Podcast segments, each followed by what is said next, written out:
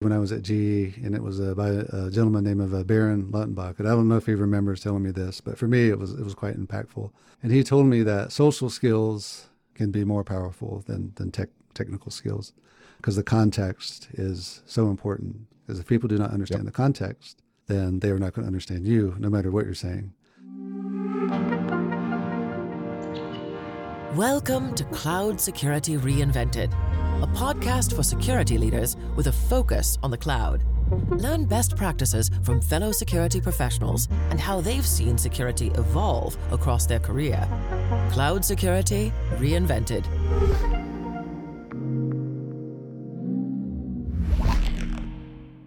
Good morning, or depending on when you are in the world, good afternoon, good evening, or good night. Welcome to Cloud Security Reinvented. I'm your host, Andy Ellis. I'm here today with Jeremy Turner, Deputy CISO and Senior Cloud Security Engineer. Jeremy, kyo wa kite kurete arigato gozaimasu. Ah. Thank you for joining us today. Nihongo jose desu Jeremy is, is, fluent in Japanese, so I had to pull out my, one of my three sentences for well, him. I'm impressed. It was really good, really good. Thank you. I, I, used to practice that when I was, you know, traveling to or having Japanese people come in for our executive briefings at my previous employer. Yeah, it's really helpful, you know, just being able to, you know, say a few things. And it gets you quite far in Japan, believe it or not. Yeah.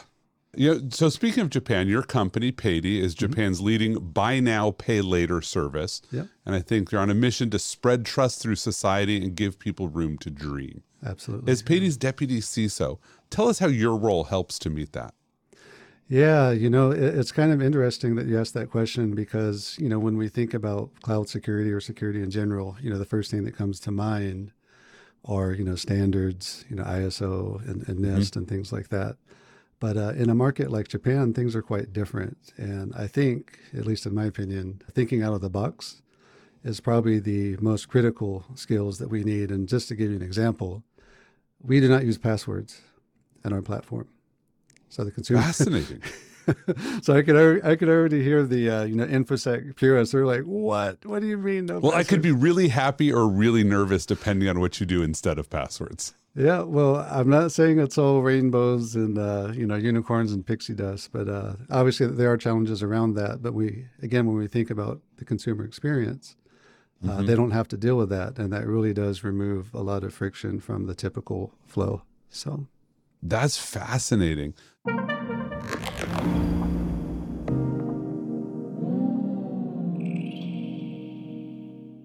So let's talk about, you know, cloud security.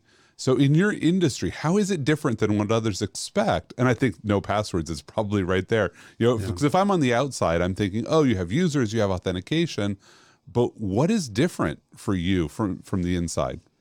Yeah, I would honestly, I would say the fact that we don't use passwords really is something quite unique. And to give an example of that, I mean, as you can imagine, you know, we've got SOC and offensive security and, mm-hmm. you know, the, the usual, you know, things that you would expect. But, you know, just to give an example of a workflow for a consumer, let's say that somebody goes to Amazon Japan, never even heard of Paidy. They go mm-hmm. to Amazon Japan and maybe they want to buy a back scratcher and they see the little Paidy logo and they're like, wow, what is this? And they, you know, maybe they just click on it and they're like, what? All I have to do is put in my cell phone number and an email address and I'm going to get this back scratcher. And that's literally yep. it. The consumer will put in uh, the phone number, they'll click a button, and our platform within one second will make a determination to allow that purchase. And then once it's approved, you know, he'll get his back scratcher just as if he'd use a credit card. Now, to authenticate to that, we do use an SMS. And, and again, people that are very familiar with the SMS and like Signal 7 and, and all that stuff, they're like, wait a minute, you know, that, there's no way that can be secure. Right. But that is part of the, uh, the Paidy magic, if you will. And we're very creative in what we do with AWS. But in a sense, you're sort of preparing people for the FIDO2 world, which is a, probably going to be a passwordless world where it's about proof of possession. And we might, as you know, say that you're not doing the best proofs of possession, but you're at least already there. Yeah, I mean, we're having those discussions, and things like MTLS come up, and uh, yep. yeah, so there, there's so many things, and as you can imagine, there's the technical side of it, but then of course there's the business side, and we have to mm-hmm. you know weigh those you know pros and cons. Yep. So as you think about you know how cloud has become more prevalent, how has that affected how you approach security in your career? In a weird way, you know, I think what's old is new and, you know, what's new is old. Yep. It's not that it's, you know, really different. There's things that are very similar. So if you're familiar, you know, with like data centers and stuff like that, you walk in and you see like a really nice data center and it's like, wow, this is really, you know, squared away versus one that's got cables and stuff scattered all over the place, you know, maybe Right. The one that actually works versus the one you're being sold. exactly. Or the one you're being audited, right? But uh, definitely in, in the cloud, I would say the API sprawl and then uh, dependency sprawl can get can get quite messy very quickly, and it's not so obvious how to un- unravel that, right? So when we think about the fundamentals like asset management and stuff like that, well, it's fine to know that you have X amount of you know servers or you know Lambda functions and, and stuff like that, but how are they connected? Because these logical connections and virtual connections can get very messy very quickly, and we're at a, a place where you just can't manually do that, you know, like you could before. So, and then uh, maybe one addition to that is the fact that uh, things move very quickly, right? It's usually in real time versus, you know, before you would have at least a procurement window to kind of, you know, obviously you, you've measured before you bought your stuff, um, but while you're waiting for it to get shipped and you're racking and stacking and all that stuff, you do you have the luxury of time to think about things. But with again on the cloud, like it, it's immediate, like you have to move very quickly. So I think as we think about business outcomes in security, in an ideal world, we're aligned and we get to improve them both at the same time. What's the biggest bottleneck or barrier that you see to getting that done, to improving security and business together? Yeah, again, it's the, the usual suspects, and I'll just say it. I know people are tired of hearing this, but the a- asset management stuff. And I'm not talking about just like S3 buckets and, and servers, but you know, it could be accounts or high high privileged accounts. Could be people, could be a lot of things. And just understanding how, how it works. And even, you know, I kind of ran into this uh, earlier in my career. I thought working at a large company, if I went to a smaller company, it would be easier. But I found out very quickly that is not the case. And if we look at something like, you know, containers, so of course, a lot of businesses are using containers. Sometimes it feels like you are trying to fix a plane while it's in flight without it uh, crashing. And it, it could be very delicate, right? And uh, of course, we've got infrastructure as code and like amazing tools. I mean, there's just so many tools to choose from. To choose from, really can get complex if you don't understand your critical assets and especially your data, right? Because we don't want to Yep. lose our data uh, and knowing where that's at. But I think companies are still struggling with that, small or big. Well, so what do you think though has been the biggest surprise, or maybe it still is an opportunity for growth now that we're in this cloud era? I like to think that I have a little bit of unique perspective on this one, and I would argue that today anybody can do amazing things on, on the cloud. And I, I kind of go back to you know earlier in my career when I was trying to learn networking and servers. Like you would have to go buy like Cisco switches and servers from eBay, and you'd make your own little home data center and all that stuff. But now you, you don't have to do that. Like you literally can just whip out a, a prepaid card, get an account, and replicate a whole a whole enterprise. And I, I think that's a really good thing because you've got a lot more people that can get into this field without having to invest a lot of money. And the only thing that's stopping them is just literally logging in and doing stuff. You know, you can learn it from YouTube, you can learn it from courses, and we just couldn't really, you know, do that before. And thanks to infrastructure as code, a lot of these things can be quite consistent. So I, I think that is the biggest uh, potential for growth is more people have access to the technology. Yeah, no, that definitely the l- reduction of the gatekeeper effect. That it used to be that you know you'd say, oh, you know, what does your home lab look like? And I don't think I've heard people like mention a home lab other than you know when we talk about the past uh, when we built yeah. them. So maybe that that addresses my next question, which is I like to look to the future. And what security practice about the cloud gives you hope that things are going to change significantly in the future Yeah, I, I for the better, that- by the way? Yeah, well, you know, the, the biggest thing that I've noticed, again, this is just my, my path. I started out in IT operations and was doing like the servers and networking and stuff like that, and didn't really think too much about development. You know, you would just buy your your software or you to get vendor to bring it in. But uh, you know, now if you're on AWS, you can't just be like the server guy or gal. You know, you can't just do one thing. Like you literally have to understand development to some degree. And I've, I've found that the really good thing about this is that we're getting closer together. Like everybody just Yep. absolutely has to work together, or the whole you know plane, using that analogy, Yeah. is just going to crash, right? And I think they have more empathy for the people who were traditionally on the other side of the wall. It's like, oh, when I was a developer, I hated operations, but now that I'm in DevOps, I understand like the pain they were going through. Well, I also think another one that is overlooked is the fact that let, let's say that your organization doesn't do asset management very well. Well, in the case of Amazon, anyway, which I'm you know buried knees deep in, uh, they are going to tell you what your assets are because they have to bill you for them. and that- That's a good know, point. and that is very helpful, right? Because you can literally go in and say, you know what, I I think I know where I have everything, but you open up that bill and you'll get some prizes, and it tells you like which region and all that stuff, and it's like, wow, you know, this really small thing is is actually quite helpful, and I, I think that's really a, a game changer compared to the way we used to do it before. hmm Yeah, so let's go back and, and look a little bit at your career. I always love looking at how people got to where they are today. And first of all, I have to say you have scrubbed your LinkedIn profile in a fantastic way. There's basically nothing there, so I had to you know, do some other open source intelligence, also known as asking you. But but what motivated you to clean up your LinkedIn profile and basically have little there? Yeah, you know, it's one of those things where I'm I'm not antisocial, but I shouldn't say this. I, I just I felt like I was getting pinged all the time by like recruiters and businesses, and like Yep. I got a love in my heart for them. I mean, I'm not saying that they're doing anything. They've got a hard job. They got a hard job, but I just didn't feel like I was getting much value, you know, from that, and Mhm. I, I just kind of needed to take a break from it. But then there's that part of me too. It's like, well, you know, I should market myself and I should, you know, put myself out there a little bit more. And I'll probably open it up. I'm just kind of taking a little bit of a break. That, that's all it is. Yep. But I think one of the things I find fascinating is how many times already in this conversation you've used airplane metaphors and analogies, you know, fixing the airplane, given that you, you know, early in your career, you jumped out of perfectly good airplanes. yes, I did. Why I did that, I'm still wondering, but yes, I did.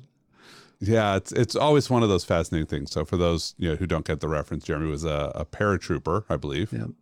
But that wasn't your true love in the military. No, what was it you really wanted to do? Yeah, every time I explain this, people just look at me. They, they think I'm joking, and I'll just go ahead and, and say it here. So, when I got into computers, I was actually into music as well. And one of the things, I guess, is kind of like my, my first introduction to security without knowing it was security, was just hacking hardware to get like MIDI and stuff like that working. I had like a Commodore Yep. 64 and then Atari ST and all that stuff. Um, Did you have the dark brown Commodore 64 before they went to the light brown models? I now that I think about it, I might have. It's been a while. Yeah, that was the zero been a while. edition. I loved that one. I had one of those too. But Now that we've all just- dated ourselves. Yeah, I know. but it was just like um, an amazing thing. But I, I really got into to music, and I remember the day I was doing a performance and just walking down after after my performance, my gig, and I see these military guys playing music, and I'm like, "Well, what's this?" And they're they're like really buff and amazing musicians. And you know, I'm, I'm 16. I'm in Fayetteville, you know, near Fort Bragg, and I'm Yep. like, "Okay, guys, I want to be awesome just like you. How do I do this? And they're like, oh, wow, you, you want to join the, the army band? And I'm like, yeah, if I'm going to sound like that, of course I do. So um, a few auditions later, you know, they said I was the first one to, to pass audition in five years, but I didn't know it was the Nice. 82nd Airborne Division. and they're like, so you're cool jumping out of airplanes. I'm like, what? they're like, yeah, you, this is the only band in the free world that you have to jump out of airplanes. I'm like, well, I've, I've gotten this far. Um, I don't want to pull out now. So yes, I, I joined the military as a musician. I was at Fort Bragg, North Carolina. I've, you know, jumped out of airplanes, of course. And my secondary duty was computers and uh, information security. So that's kind of how this uh, roller coaster ride started. So let this be a lesson to anybody who is looking for a new gig. Make sure you read the fine print about what also comes with whatever job you're about to take, or you too might be thrown out of a perfectly good airplane. absolutely. Absolutely. So, you know, in the early days of security, and especially if you were had it as an additional duty, I suspect training opportunities were sort of hard to get. How did you learn and develop? Yeah, it's one of those things, and hopefully we can talk about a little bit later where, you know, a, job versus a career. even though I was doing music, like I, I just love computers. Like I had to be doing something with a computer, and it was just that kind of urge to learn how it works. And with, with the military, I mean, of course, there's good training, but back then, I mean, information security wasn't quite really a thing um, mm-hmm. that you just kind of learn, right? So we were, you know, password protection as you'd write it down in a little notebook and keep it in a locked closet with a lock. Right. You didn't put in a yellow sticky. You had a notebook with them all in it. we had we had a notebook, yeah, all in one spot. Nobody would walk out with that. But uh, you know, after a few years of doing that, and then when I came to Japan, there was actually a few more barriers, which was there was no training in Japan, and if there was training in Japan, it was in Japanese. And at the time, I definitely didn't understand Japanese enough to to do that. So mainly self-taught. The only thing that kind of really helped me is um, they started coming out with uh, like CBT. I think mm-hmm. um, Train Signal was one of the first ones, and you know I would spend money and buy the little DVDs, and you'd wait for it to come in and you know play it and then like get my computer and just mimic what I was seeing. It was kind of like a, a test lab, if you will, and yep. then just incremental. You know, learn something new, give it a try. Learn something new, give it a try, and then you just get to a point where you get comfortable with it. And so I love that sort of yeah. The same self training people can now do much more easily by you know turning on a cloud service and doing a tutorial you were doing via mail order. Yeah. Um, but at, at, what point did you say, you know, I'm, I'm not going to be a musician full time. I'm going to be a full time, you know, IT person and move into security? Like, how did that transition happen for you? Yeah, it was pretty easy. I became homeless. for uh, I don't know if call that easy, but maybe clear. Yeah, so I it was actually if anybody's familiar with Japan, uh, Sumidagawa or Sumida River. I um, just didn't have a place to stay. I was trying to make it in Tokyo as a, as a jazz musician and I, I, guess I wasn't good enough, and I found myself with literally nowhere to go. Of course, I had skills and stuff like that, but I, I spent probably a good two or three evenings, you know, out on, on the benches. You know, thank goodness it wasn't in the, the monsoon season and, and bad weather. Mm-hmm. But uh, of course, you know, I called up some friends and they kind of got me settled. And I'm like, okay, you know, the music stuff is, great, but should probably do something that's going to be a little bit more uh, stable so yeah, I, just from there, I I think I got a job on Yokota Air Base, you know, basic IT, and just worked my way up from, you know, help desk and servers and networking, and then the rest is you know history, as they say. So yeah, so I love that. So so I think along the way, at some point, you've been doing security awareness or security training was uh, with Pluralsight. Yep, yep. So and, how did you get into that as a passion? You know, it was kind of funny. Um, it kind of goes back to that LinkedIn, like why why is your profile kind of locked down? I was going through a phase where, well, actually not really a phase. Like I, I really wanted to be out there a bit more, and I'm like, well, you know, maybe I should do a course. So I reached out to the folks at Pluralsight, and you know, they they told me what I needed to do. I did the audition and all that stuff, and they and they said, well, what do you want to do? I'm like, oh, that's a good question. I can do a lot of stuff, but hmm, so they, they suggested security awareness. I'm like, wow, that, that's actually kind of a difficult one to do because at the time, I think the course, I, I made it back in 2018 and, and, things have changed quite a bit then. I'm like, wow, there, there, really isn't much resources online. Like if you Google security awareness training, you like you don't really see much. And I, I think at the time there's maybe a book or two. So I just used my experience. I think I based it off of a, a real life scenario, that, uh, a gentleman that I was mentoring I just went through the, the process of like, this is how I did it before. This is what a few books say you should do. I think NIST has some guidance around security awareness. And it was just really fun to kind of go through that whole process and talk people yep. through not just like what to do, but what to expect. And as you know, Andy, you just can't please everybody, no matter how hard you try. And it, it really is difficult to capture uh, people's attention. And, and, right now, I've got my orange shirt on because it's October. But more importantly, it's Security Awareness Month, and yep. we're we're doing that at Paidy now, right? And it it's fun and it's scary at the same time to, to get you know developers and engineers to be excited to listen to that talk or you know watch mm-hmm. that video on, on something that's relevant to what they're doing and I, I think it's really really fun for me and uh, going back to that comment about people having easy access to the cloud uh, same thing with security awareness, right? There's just so many ways to get people's attention to make them aware of what they need to do without boring them to death, you know, through the one two hour you know PowerPoint yeah. death by PowerPoint thing. Which the death we, by we PowerPoint with with controlled you know advancement. You can't speed up, you can't slow down, and you can't change window focus. exactly, um, exactly. Yeah, I've, my my big question I've always had for secu- most security awareness trainings. I'm glad you you focus on engaging the users. Was how often did people have a second computer just to run the security awareness training in while they did real work on a different machine? Yeah, I mean we're we're always aware of that, especially with you know COVID and remote work. I mean, yep if you just look at daily meetings, who knows who's playing like video games or you know on the phone or whatnot. So, yep. but there's tricks to to get people's attention. So, yeah. So so now you're at Paidy, um, where you came in, you focused on cloud security, and now you're the deputy CISO. What's that that transition been like from being sort of an individual contributor, sort of driving change, to now being you're having more responsibility in the organization? Yeah, for me, it wasn't that big of a transition. One thing I, I didn't mention because uh, I was kind of caught in the moment. So I, I, used to work at GE Capital. So I was at ISO and a CISO, and I did a lot of okay. stuff there. Uh, GE Capital was sold off, unfortunately, in, in Japan. And then uh, after that, I was a CTO for a small fintech startup, you know, trying mm-hmm. to disrupt the, the capital market. So again, you know, kind of at the strategic level and then on the uh, technical level as well. And then Paidy, uh, I was actually doing consulting before I started working with them full time.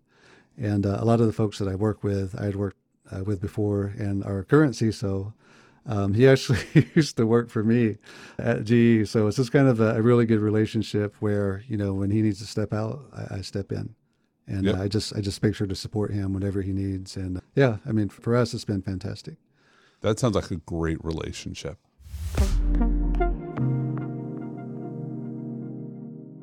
So looking across that career, there's probably, you know, some advice you got early in your career or that you g- gave yourself after an impactful or memorable moment. Yeah. Like what is that appreciative moment that you'd like to then share? Like what piece of advice helped transform you? Besides it's okay to be in IT instead of being homeless. yeah, well, that, that's definitely uh, on the top of the list. But oh, geez, there's just so many. But if I had to really think of one, it would be when I was at GE, and it was uh, by a gentleman named of uh, Baron Luttenbach. And I don't know if he remembers telling me this, but for me, it was it was quite impactful. And he told me that social skills can be more powerful than than tech, technical skills, because the context is so important. Because if people do not understand yep. the context, then they are not going to understand you, no matter what you're saying. And then, uh, kind of on top of that, I mean, he didn't say it directly this way, but what he was suggesting to me is that when somebody says no, you know, don't think of it as a rejection. It's just simply a, a not now, or I was not convincing enough, and I need to go back and do some homework and figure out how to convey, you know, what it is that I need to convey a little bit better. So, Unless you're one of the vendors or recruiters currently chasing Jeremy through LinkedIn, in which case the no does mean no. yeah, something like that. Yeah. So actually, I, I, love those pieces of advice. In fact, one of them, that, that first one resonates. I just wrote a book on leadership, and one of the things I taught uh, chapters is your technical skills. You change the world through your own action. People skills, you change it through other people's actions, and yeah. process skills, you change it through people you've never even met. Oh wow! And those okay. are far more powerful when you channel other people's energy into changing the world. Yeah, and I, I, can't wait to, to see your book. I saw it on LinkedIn. I was like, okay, this is going to be a good read. So I, I think yep. it comes out in a few months. It comes out in April. Oh, okay, a little bit more, but uh, yeah, a little bit more. Still, still some time to do some marketing on it. Cool, cool, cool. Okay. Yeah. So you know, if somebody was going to come to you and said, "Hey, I'm interested in building a world class cybersecurity team," what advice would you give them? Yeah. Again, there's just so many, so many things to talk about in this, and I, I would say the first one which I don't hear this very often for some reason, or maybe I'm in a really small bubble. Um, yep. But it's know yourself. Like you really need to understand yourself, make sure that your stuff is in order. Because if you can't manage yourself well, you're going to have a hard time managing the people that are you know, depending on you and working with you. And uh, probably a close second to that one is again, you know, the thing about cybersecurity, right, is we get so focused on, on the technical aspects of it. And of course, we need those world class security engineers to, you know, point mm-hmm. out every fault in the system and stuff like that. But you have to understand the business or the organization. And I would say that if you want to lead a world class cybersecurity team, you must ensure that they understand that even if they don't want to understand the business, that they need to understand it. Whether that means having them, you know, every week, you know, talk about what they've learned about the business. Because, you know, some organizations are, are quite large, right? Yep. But just making sure that everybody knows what's going on, you know, from a non-technical perspective. And if you can get away with it, like we do at Paidy, that the financials, like how well is the business doing? You know, look at the balance sheet. Yeah. You know, what does that mean? Look at the market. You know, there, there's other threats apart from DDoS and stuff like that, right? And I, I think those are just core skills. And then, and finally, uh, so I talked about like yourself, and then the business, and then of course the team. You know, Mhm. meet with your team. Like, what what is your goals? You know, how can I help you achieve those goals? And not a checklist type of thing. If if your person on your team is doing, I don't know, AppSec, but they want to move into, I don't know, offensive security, you know, help them get a good roadmap to do that. Because, you know, the more you help them, the more willing they're going to be to help you when you need Oh, it. absolutely. Yeah. Well, in fact, I've always said you should encourage people to leave your organization. Yeah. and not well, in, in in the negative way of chase them out. But if you make it that the reason they stay is because they love you, then the only people who stay are the people who love your organization. You know, I, I used to say that and I stopped. So here was the phrase I would say, my job is to ensure that you don't need me anymore. Yep. And people are like, why would you say that? Are, are you nuts? I'm like, no, I mean, it's, you know, I don't want to be here for like 20 years doing the same thing. Like, I want to make it more efficient where you don't need it and we have other problems to solve. So maybe I need to, you know, change the phrasing of that. Well, well, actually, I think that's a really powerful one that people should grasp is that being irreplaceable is dangerous because you have to be replaced at some point. It might be in 20 years, but if mm-hmm. you've created this niche where you're the only one who can do stuff, you actually incentivize the organization to get rid of you sooner and just bite the bullet because every day the pain of you departing go, grows grows larger. If instead you say, no, no, if if you let me go, it's okay at some point people will look around and be like, yeah, but why would I let you go? Because you're the person who makes sure everything is more efficient and works more smoothly. And I want more of that, not less of that. yeah, absolutely. So I love that. Let's move move a little bit to personal perspective. You know, the the gig of being a CISO, you know, whether it's a deputy CISO or a CISO, a lot of burnout tends to come with that. What do you do to unwind and take care of yourself? I've got a new, a new hobby. Okay. And uh, so I started getting into fixing retro game consoles. So what happened was I was looking on YouTube, and I, of course, the YouTube algorithm knows everything. And I saw this video where the guy is like scrubbing this old Game Boy, and I'm like, wow, that that looks kind of fun. So I started buying these really old beat up things for like a dollar to see Yep. if I can uh, fix them. And it really brought back a lot of memories because in the military, like I was doing a little bit of electronics and soldering and stuff like that. And yeah, I've kind of found a lot of joy in that. And uh, the most recent thing was a few days ago, I won the lottery for a PlayStation 5. So Wow. But start- not not an old beat up thing to be repaired yet.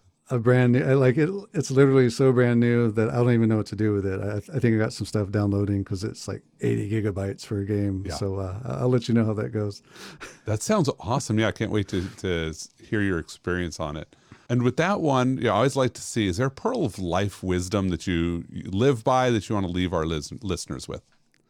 Yeah, I mean, I would say two things. You know, like do what you love. Because if you're doing what you love, you know, I know there's like a phrase like "do what you love," so you don't have to work another day in your life.